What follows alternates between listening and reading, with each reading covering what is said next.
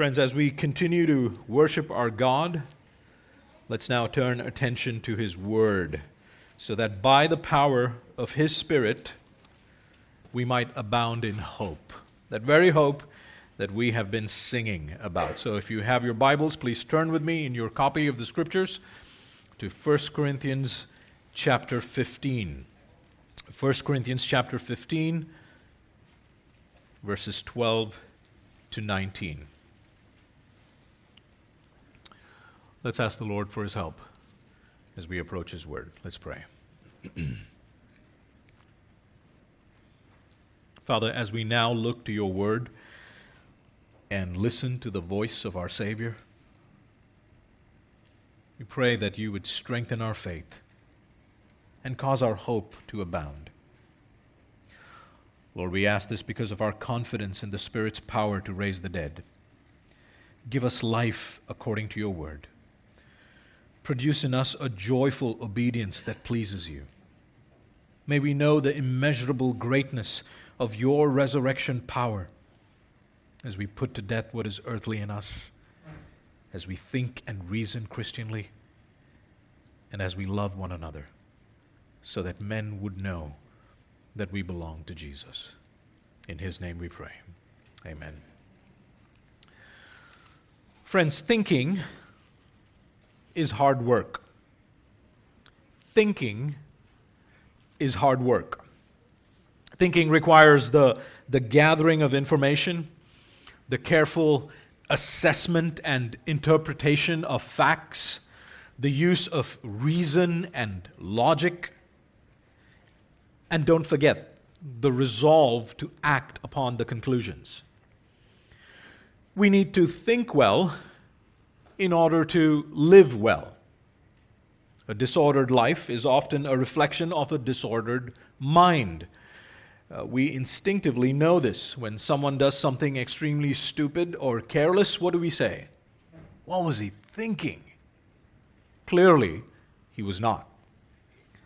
Beloved, Christians are called not just to think, but to think Christianly. We are called not just to use our minds, but to put on the mind of Christ. In one of his letters, Paul says this to Timothy. 2 Timothy 2 7, he says, Think over what I say, for the Lord will give you understanding in everything.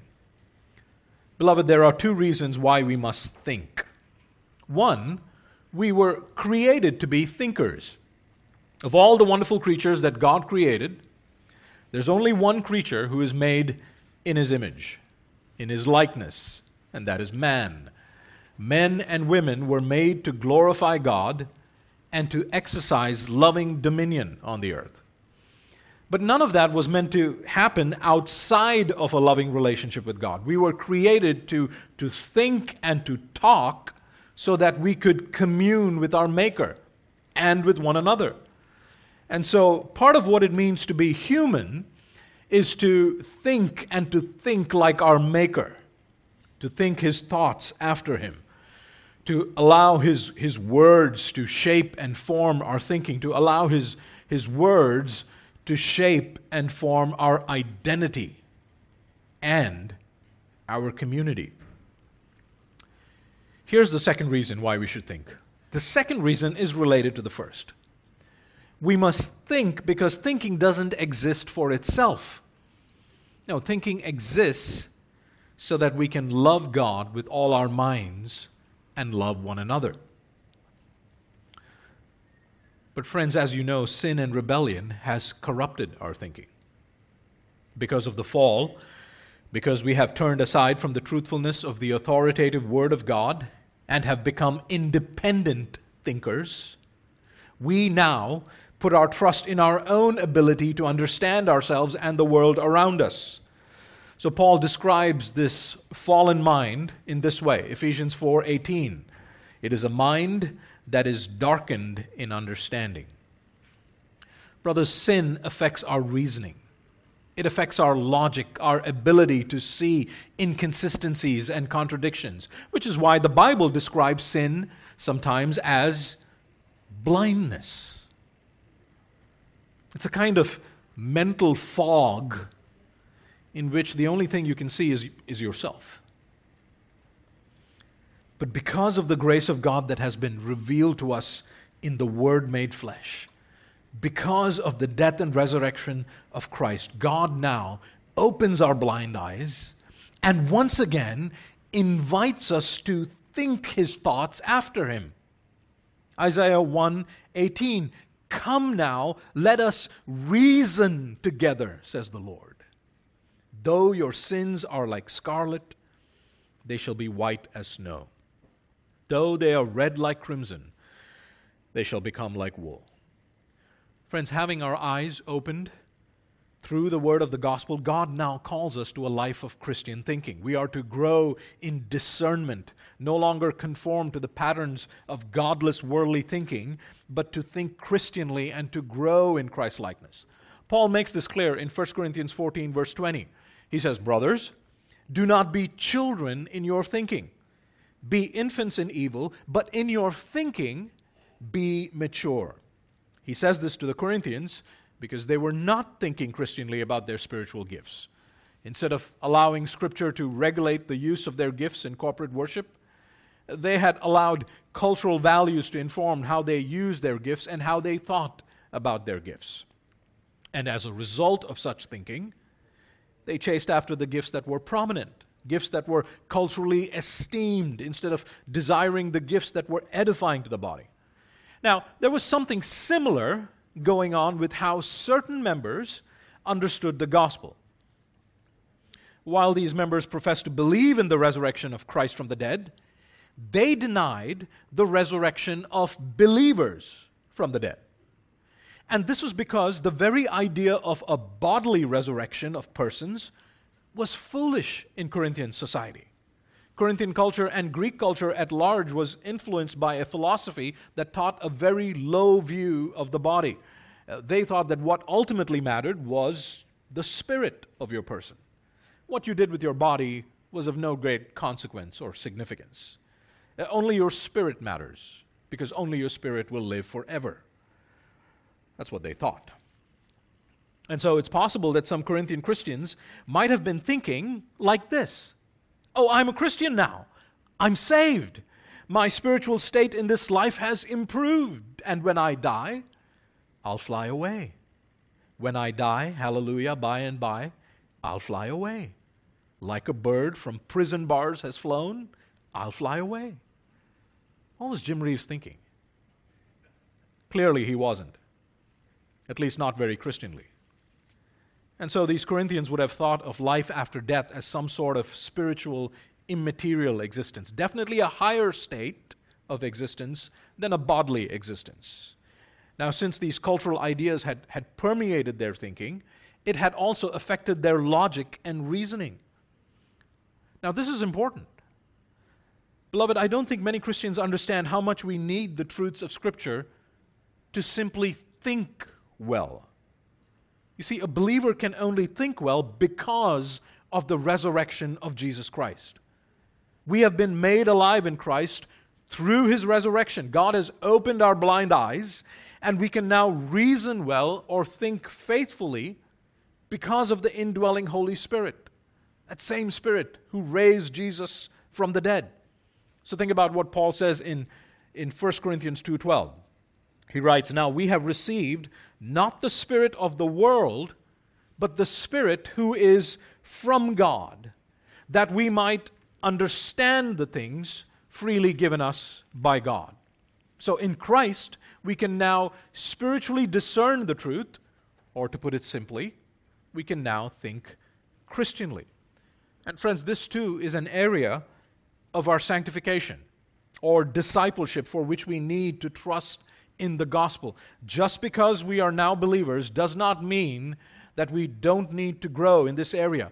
We still need to deal with indwelling sin and its effects on our thinking. We need the regular, refreshing breeze of the gospel to blow away the fogginess of worldly thinking. We need to trust in the gospel so that we can see clearly.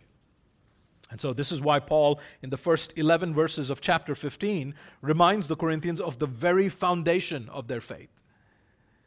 he tells them what we should be telling each other every day. Verse 1 of chapter 15.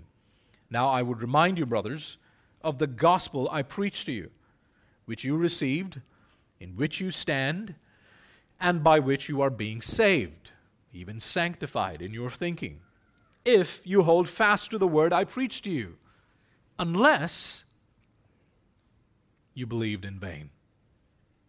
You see, Paul essentially says to these Corinthians if you say you believe in the gospel, and Jesus' resurrection is crucial to the gospel, then the resurrection of believers from the dead is the necessary implication of his resurrection. That's how you should think.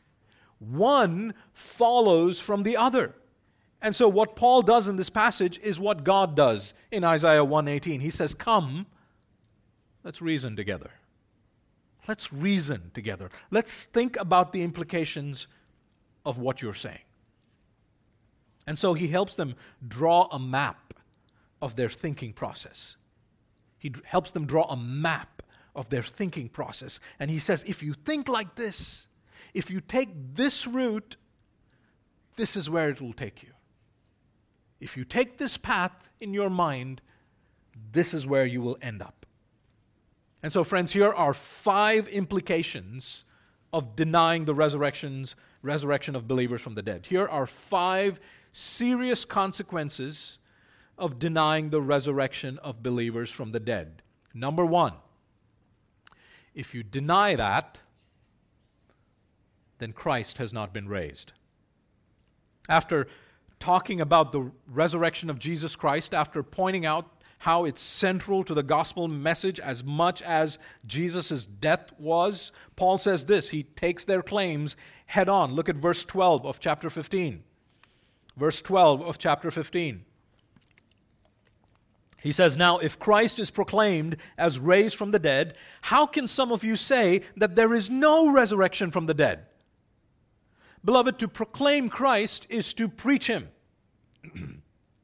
And Paul has already made it clear that the resurrection of Jesus was preached by all the other apostles as well. Christ died for our sins in accordance with the scriptures, in accordance with the Old Testament. He was buried, he was raised on the third day in accordance with the scriptures, and then he appeared to many. This is what Paul had proclaimed to the Corinthians, this is what the apostles had proclaimed, this is the gospel that the Corinthians had believed. This is what they had received. This truth, this gospel is the power of God for salvation to everyone who believes. It is through faith in this gospel that they were being saved, that they were being sanctified. And Paul says, Don't you see how contradictory your thoughts are? If Christ is proclaimed in the gospel as being raised from the dead, how can some of you say that there is no resurrection from the dead? Friends, what we have here is theological error. In Jesus' day and Paul's day, people arrived at this particular error in all kinds of ways. Take the Sadducees, for example. You know, the Sadducees flat out denied the resurrection. Acts 23, verse 8. The Sadducees say that there is no resurrection, no angel, no spirit. And do you remember what Jesus said about that kind of thinking? Matthew 22, verse 29. You are wrong because you know neither the scriptures nor the power of God. You don't know the Bible and you don't know theology. You are wrong. At the church in Ephesus, Hymenaeus and Philetus were spreading confusion among the members and they were upsetting their faith by saying, you remember, the resurrection has already happened. 2 Timothy 2:18 they were reducing the resurrection to a spiritual resurrection of the soul with no reference to the bodily resurrection of believers in the future. What did Paul say about them? They have swerved, they have drifted away from the truth of the gospel. You know, Paul describes this sort of thinking as a dullness of the mind a dullness of the mind. Friends, disordered thinking is sin. That's not my opinion. That's what Paul says in verse 34. Look down at verse 34. What does he say? Wake up from your drunken stupor, as is right, and do not go on sinning. Don't keep thinking like that. Don't be dull minded. Brothers, when someone is not thinking rightly, when someone is in error, the most loving thing you can do is to point out that error. Point out the inconsistency. Point out the fallacy. Point out the contradiction. Do it out of love. Do it with utmost patience. How will your brother grow in Christ's likeness if he's putting his trust in the wrong thing? Aren't you the means by which your brother or sister ought to be built up? Isn't that why the Spirit has distributed gifts in the church? Does not Christ call us to speak the truth in love to one another so that we would no longer be like children, tossed to and fro by every wind of doctrine? Isn't the local church called the pillar and buttress of the truth? That's what we uphold. Paul says, How can you say that? You know, today we avoid that sort of thing because our respective cultures have taught us be nice. Beloved, niceness is not the same as biblical love. Niceness, according to culture, says don't stir the pot. Don't create an awkward situation. This conversation will strain your relationship. Brothers, your niceness will send this person to hell.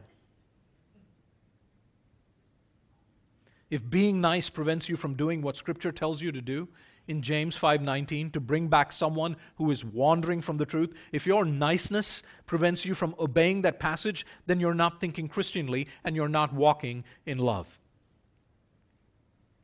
Just as the Corinthians failed to think rightly about the resurrection of believers and the resurrection of Christ, there are many Christians who fail to think rightly about many matters of the faith. Friends, drunken stupor of the kind that Paul's describing is all around us. It's all around us. For example, there are many churches in Sharjah that would say, We believe that in Christ Jesus we are all sons of God through faith. Oh, we believe Galatians 3:28 there is neither Jew nor Greek, there is neither slave nor free, there's no male or female. We are all one in Christ Jesus. And yet some of those very same Indian members will say, We will never marry a believer from a different caste than ours. Huh.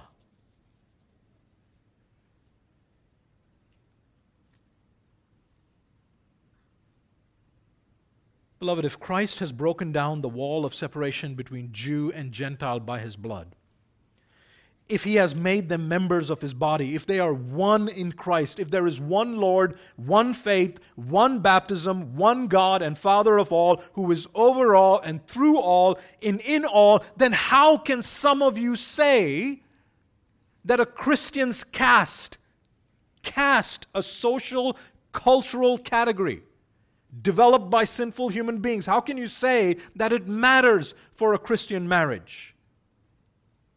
Well, they might respond by saying, "Oh, Galatians 3:28, that might be fine for membership, but marriage, that's a different matter altogether. You foolish person.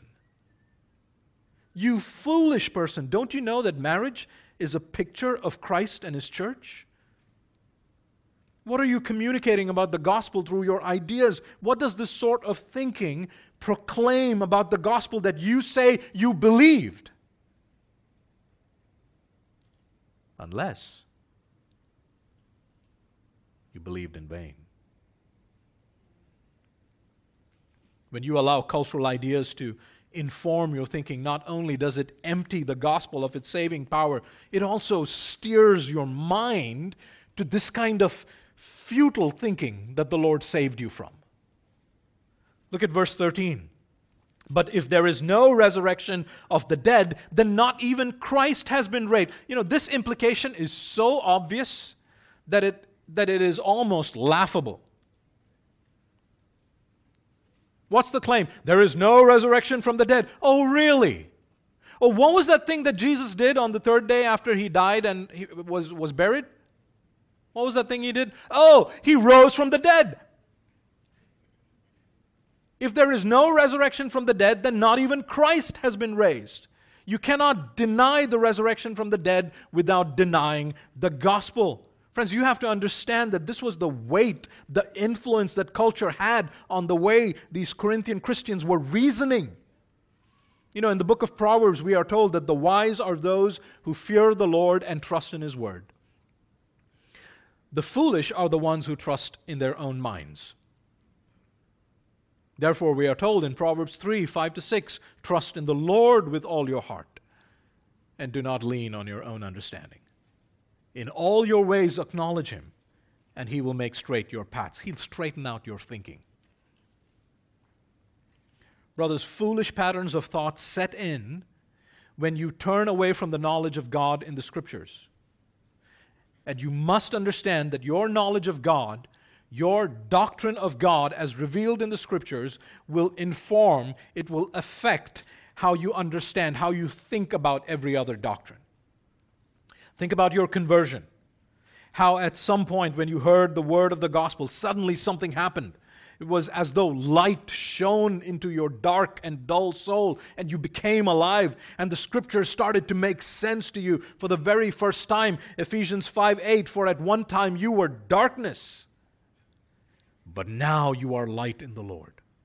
How is that possible? How is that even possible? How does that happen? It's possible because Genesis 1 3 tells us, and God said, Let there be light, and there was light.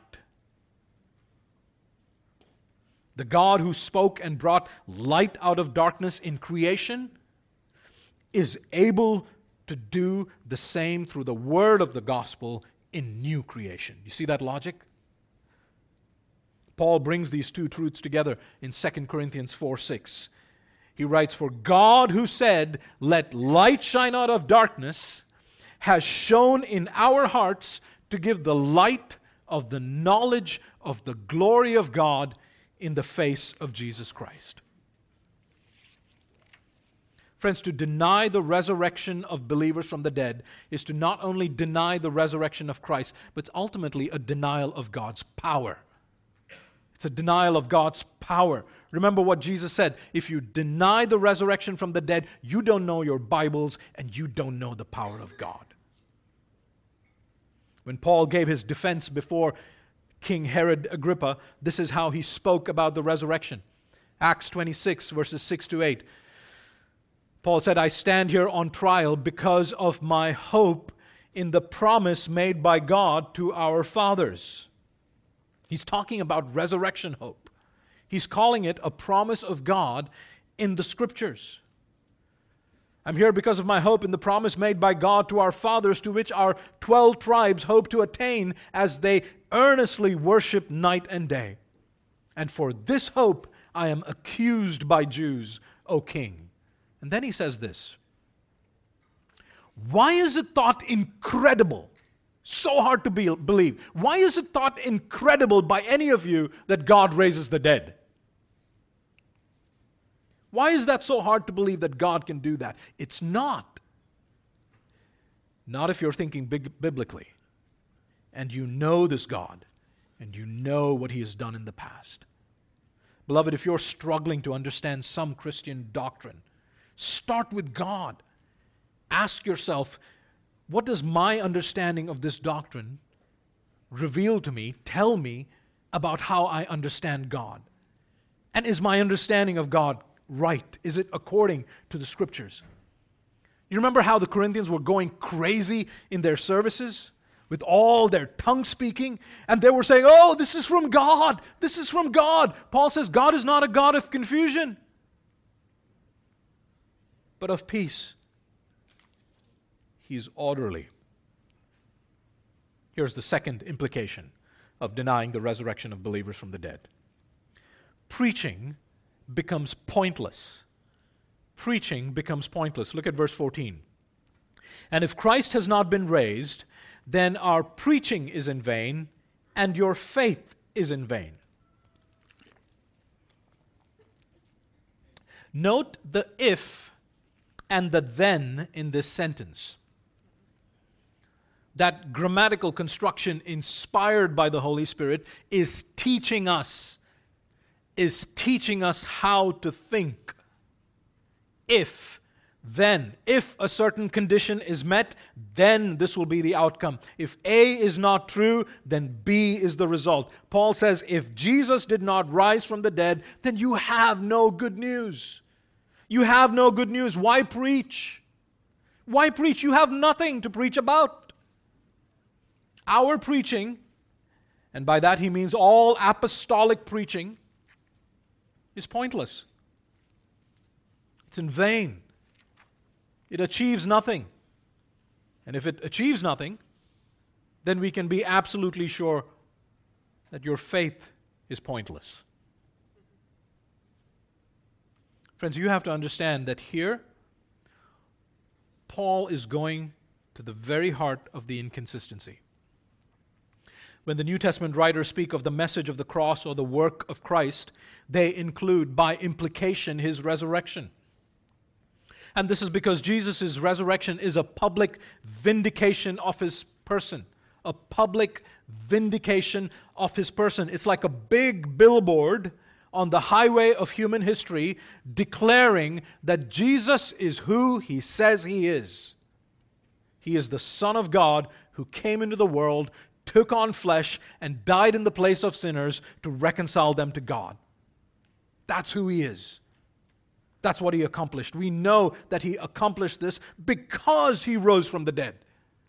Romans 1 4 says he was declared to be the Son of God in power according to the Spirit of holiness by the resurrection from the dead. Romans 4, verse 25 says he was delivered up for our trespasses, our sins, and was raised for our justification. So you see, the resurrection is not simply a happy ending to a tragic story. If you think like that, then you won't see the connection between his resurrection and ours. Now, what do I mean when I say that the resurrection was Jesus' vindication, his public vindication? To vindicate someone means to show them to be in the right to prove that someone is not guilty when they have been accused of doing something wrong or illegal. Another word for this is to justify someone. Now, of course, when we think about justification, we usually think about our justification, our vindication. Those who repent of their sins and put their trust in Jesus are justified. We're declared not guilty by faith. When Christ died, our sins were imputed to him, and his righteousness was credited to our account. And when we hear the gospel and actually repent and believe, that objective transaction that Jesus accomplished, that becomes a personal reality by faith through the Spirit. Romans 3 23 to 24. For all have sinned and fall short of the glory of God, and are justified by his grace as a gift through the redemption that is in Christ Jesus. We understand that. We understand our justification. But when I say that Jesus was vindicated or justified by his resurrection, I mean that this was God publicly declaring Jesus to be not guilty. He was showing him to be the Son of God who died not for his sins, but for the sins of others. Friends, that's why he rose from the dead, because death had no claim on him. You see, death only has a claim on sinners like you and me. The wages of sin is death. But because he died, the sinless Son of God died for your sins and mine, God vindicates him publicly. So you see, he had to rise. He had to rise. He conquered sin and death in our stead. Therefore, it was right for God to raise him up from the dead. And because Jesus is who he says he is, because he rose from the dead, that resurrection sends out a warning siren. It sends out a warning siren to the rest of the world. Listen to Acts 17 30 and 31. Paul says, The times of ignorance God overlooked, But now he commands all people everywhere to repent. Why? Because he has fixed a day on which he will judge the world in righteousness. How will he do that? He will do that by a man he has appointed. And of this he has given assurance to all. This is God's way of saying, I promise you, this man will stand in judgment over you. He has given assurance to all by raising him from the dead. Do you know what that means? This means that the one who will render justice is a perfectly just person. Isn't that what people long for in a court of law? We want a righteous judge, don't we? Well, God gave us something infinitely better. He gave us a sinless Savior, perfectly just, and the proof of that is He rose from the dead. The resurrection proves that He is just. And because He was vindicated, those who trust in Him are justified through faith. Because He lives, we believers who are united to Him through faith, we too are justified. So it's not just a happy ending.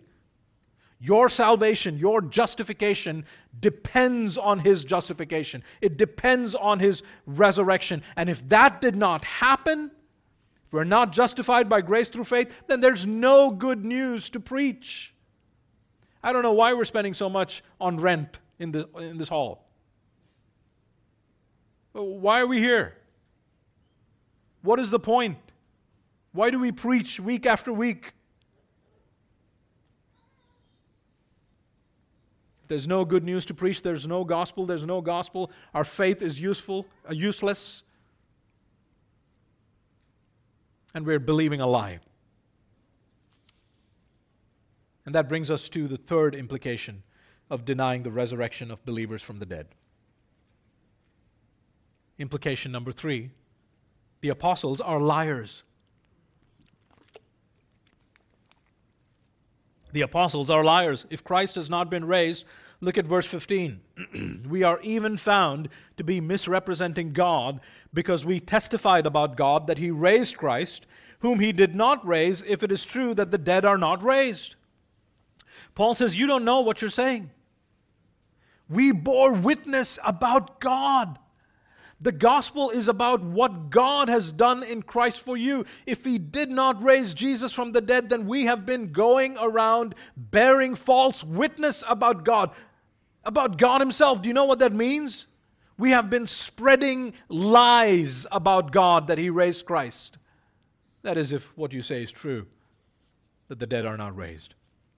But that's not all. This would also make the Corinthians false witnesses because they also claim to believe in this gospel. Brothers, sometimes we miss the grim consequences because we don't think well. We miss the grim consequences of saying such a thing, of where exactly this path will take us. If the apostles are lying about this, get this. What else are they lying about? What else are they lying about? If the church is built on the foundation of the apostles and the prophets, Christ Jesus himself being the cornerstone, as Ephesians 2:20 says, then this is an attempt to blow up the foundation. And if you blow up the foundation, the whole structure starts to crumble. If the apostles are lying, which is an implication of the Corinthian denial of the resurrection, then what else is this is the New Testament wrong about? Do you see how this claim undermines the trustworthiness of the word? Ultimately, it undermines God Himself. No, it is the Word, the very Word of God, that has brought us new life through the gospel, and it is the Word that must inform our doctrine and our thinking. Not cultural ideas, not worldly philosophies, not political propaganda, not social codes, not even public health mandates. You know, if we accept what the transgender person says, if we accept their thinking, that their identity is informed by their feelings and desires, if you accept that, you need to realize where that path takes you. You will be found to be misrepresenting God. Because what we will be saying essentially that the triune God of the universe made a mistake. The immutable, almighty, all knowing God put a woman's soul in a man's body and he goofed up. Oops. And now it's up to human wisdom to set things right. Brothers, our thinking must be informed by the word. It is God Himself who testified in verse 20, but in fact, Christ has been raised from the dead, the first fruits of those who have fallen asleep. All authority has been given to Him. He has risen, He has ascended to the Father's side, and He has sent us His Spirit. He has sent us His Spirit. Why does that matter? How should that inform our thinking? Well, Paul helps us in Romans 8 11. He tells us if the spirit of him who raised Jesus from the dead dwells in you, this is another if then statement, it's teaching you how to think Christianly. If the spirit of him who raised Jesus from the dead dwells in you, then he who raised Christ Jesus from the dead will also give life to your mortal bodies through his spirit who dwells in you. Didn't we just sing about that? The power that raised him from the grave now works in us to powerfully save. He frees our hearts to live his grace. Go tell of his goodness. Christ is risen. He is risen indeed. Oh, how good it is to sing songs that help you think. That help you think. Brothers and sisters, the truths of the gospel tell us something about the God of the gospel. This message tells us something about his character, his purposes, his promises. The early church father Clement of Rome said this about the confidence and hope that we ought to have in God who resurrects the dead. What God does says something about who he is. Listen carefully. This is ancient wisdom from a faithful Christian thinker. Listen to what Clement says. Day and night, declare to us a resurrection. Day and night declare to us a resurrection. The night sinks to sleep, and the day rises. The day again departs, and the night comes on. Let us behold the fruits of the earth, how the sowing of grain takes place. The sower goes forth, he casts it into the ground and the seed being thus scattered, though, though dry and naked when it fell upon the earth, is gradually dissolved, it dies. Then out of its dissolution, the mighty power of the providence of the Lord raises it up again, and from one seed many arise and bring forth fruit. Having then this hope, let our souls be bound to him who is faithful in his promises and just in his judgments. He who has commanded us not to lie shall much more himself not lie. Brothers and sisters, this is the God we worship. And he raised Christ Jesus from the dead. We can trust in his word.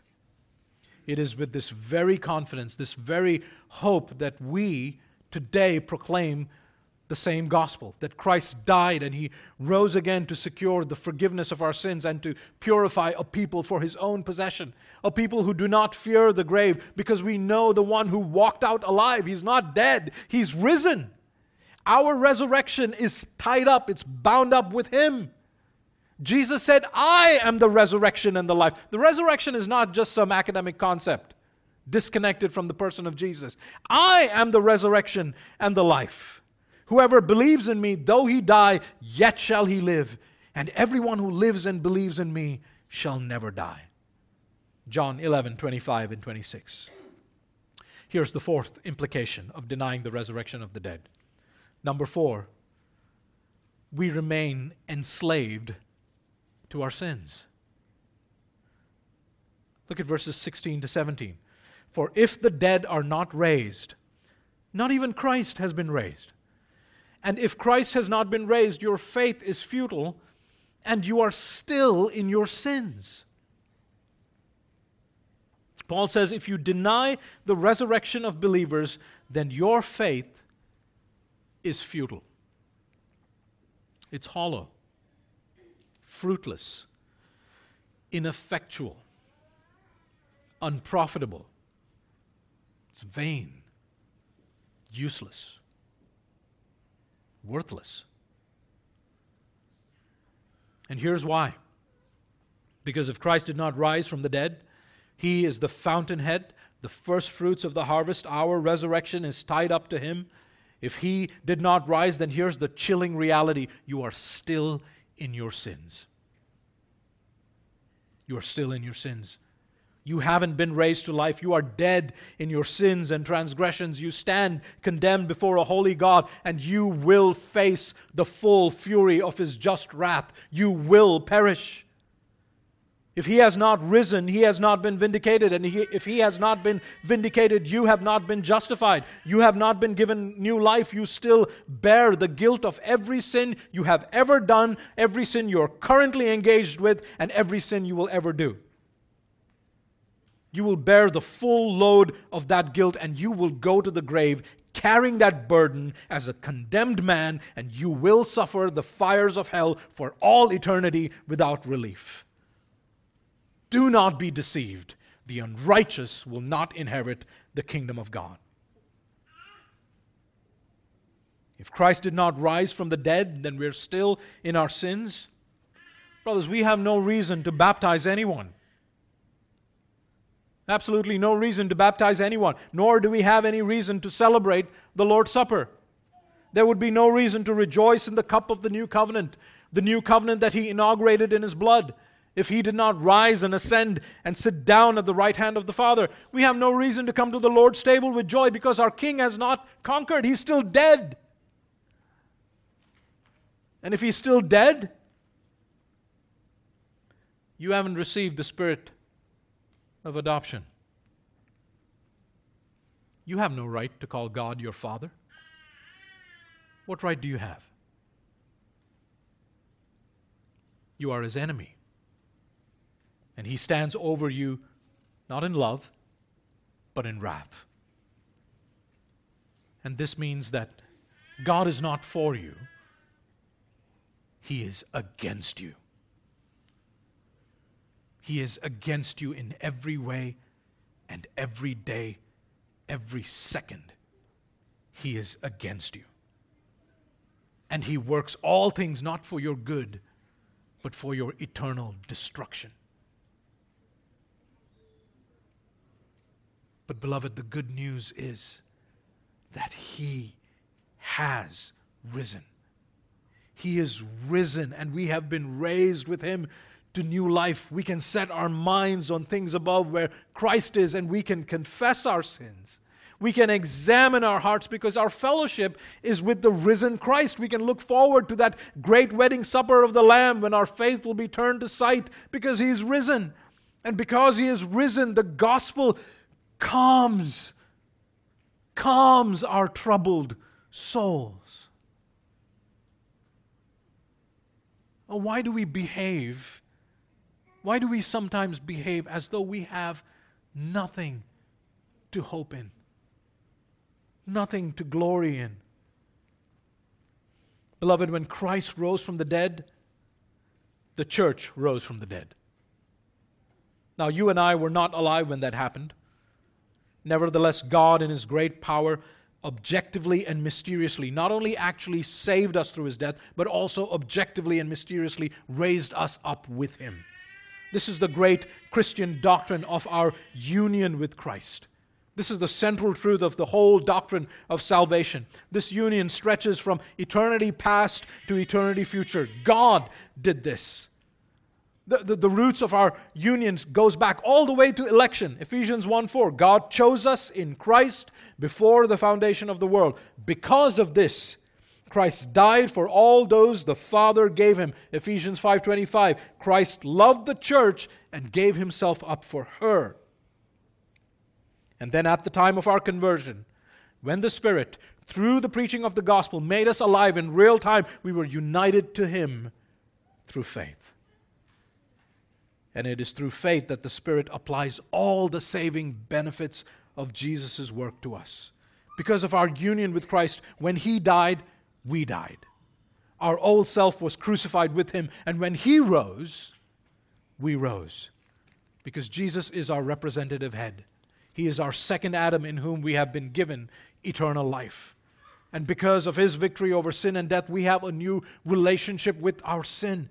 Sin is no longer our master, Jesus is. His victory is our victory. Through faith in Him, we can now overcome sin. Sin cannot make you obey it. Sin cannot make you obey it. Sin is no longer our master. Sin has no dominion over the saints of Jesus Christ because He is risen from the dead. He is alive, and therefore our hope is a living hope. But, friends, this hope not only gives us the assurance of pardon and comfort in our suffering, it lifts our eyes beyond the beckoning grave. Just as we sang about, it lifts our eyes beyond the beckoning grave to a bright future. It lifts our eyes to see the matchless beauty of a day divine when our bodies will be raised and we will see his face. In our flesh, we will behold our God like Job spoke about. And this is only true if Jesus has been raised. And that brings us to the fifth and final implication of denying the resurrection from the dead. Number five, if we do that, then it means the dead have no future.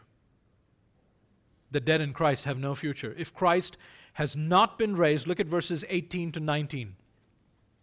If Christ has not been raised, then those also who have fallen asleep in Christ have perished.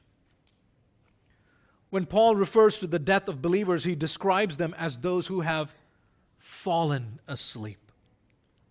Now, friends, that is a wonderful phrase that is filled with hope. That is a phrase that is informed by the promise of the resurrection. If you're sleeping, then it means that a time will come when you will awake. That's why we use that phrase. Jesus said in John 5 28 to 29, Do not marvel at this. Don't you just love that? He says, Don't marvel. Don't be surprised by this. If you know who Jesus is, and if you know the scriptures, and if you know his power, you should expect this. Do not marvel at this, for an hour is coming when all who are in the tombs will hear his voice and come out. Those who have done good to the resurrection of life, and those who have done evil to the resurrection of judgment. Friends, this is why we can mourn with hope when Christians die. But if Christ has not been raised, death has won death has won. Every believer who has died will perish, they will be eternally condemned. But for the believer whose hope is grounded in the resurrection, death is merely the last suffering we will ever experience. When we die, our bodies will go to the grave, but our spirits will be alive in the presence of Christ. Paul says in 2 Corinthians 5 8 that to be absent from the body is to be at home with the Lord. And when Christ returns, he will raise us from the dead, reunite us with our spirits, and give us new resurrection bodies. Beloved, instead of conforming our minds to the philosophies of our respective cultures, instead of contemplating the deceitfulness of human traditions, we must think according to the word of Christ. And this is how we ought to think about the dead in Christ. So turn in your Bibles to 1 Thessalonians 4, verses 14 to 18. 1 Thessalonians 4, 14 to 18. This is how Scripture teaches us to think about those who have died in Christ. Notice the logic. This is sanctified reasoning. This is how the Spirit teaches us to think through his words. For since we believe that Jesus died and rose again, even so, through Jesus, God will bring with him those who have fallen asleep. For this we declare to you by a word from the Lord, that we who are alive, who are left until the coming of the Lord, will not precede those who have fallen asleep.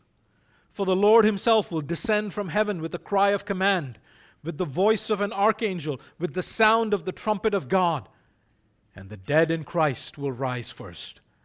Then we who are alive, who are left, will be caught up together with them in the clouds to meet the Lord in the air, and so we will always be with the Lord. Therefore, encourage one another with these words.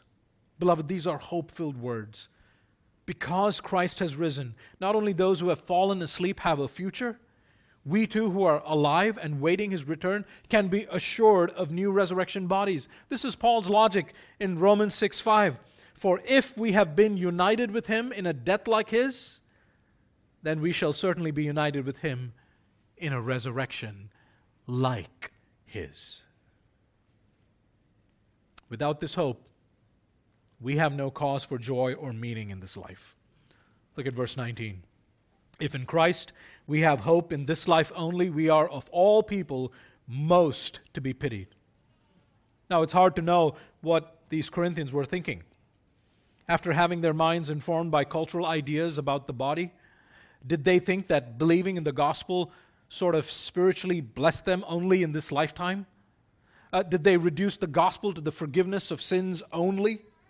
you know, whatever the case, Paul says to them, if your hope is restricted to this present life and you have nothing to look forward to beyond the grave, then that's pathetic.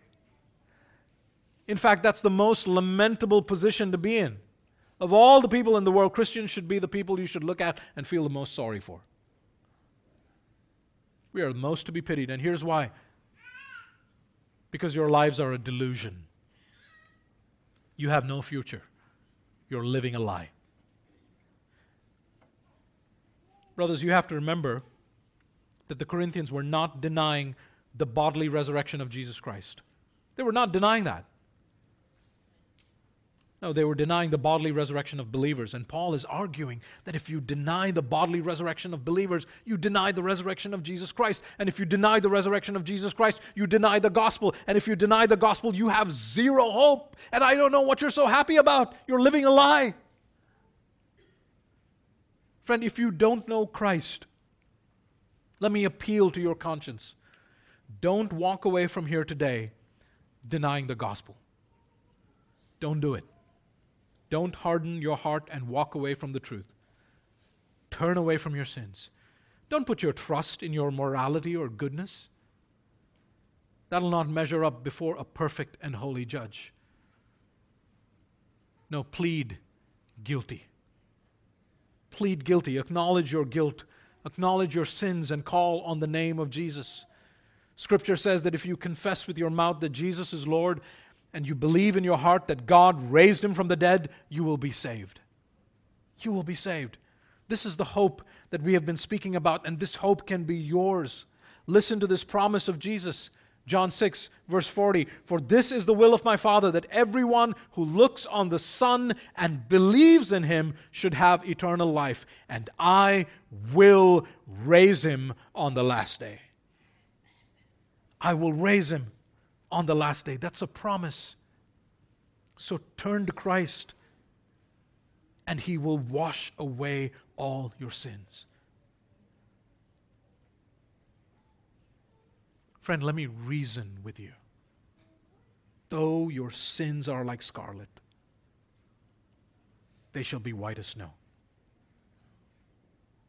As for us, brothers and sisters, this scripturally sound connection between Jesus' resurrection and ours, this is the foundation of our hope. Christ alone. We are in Christ.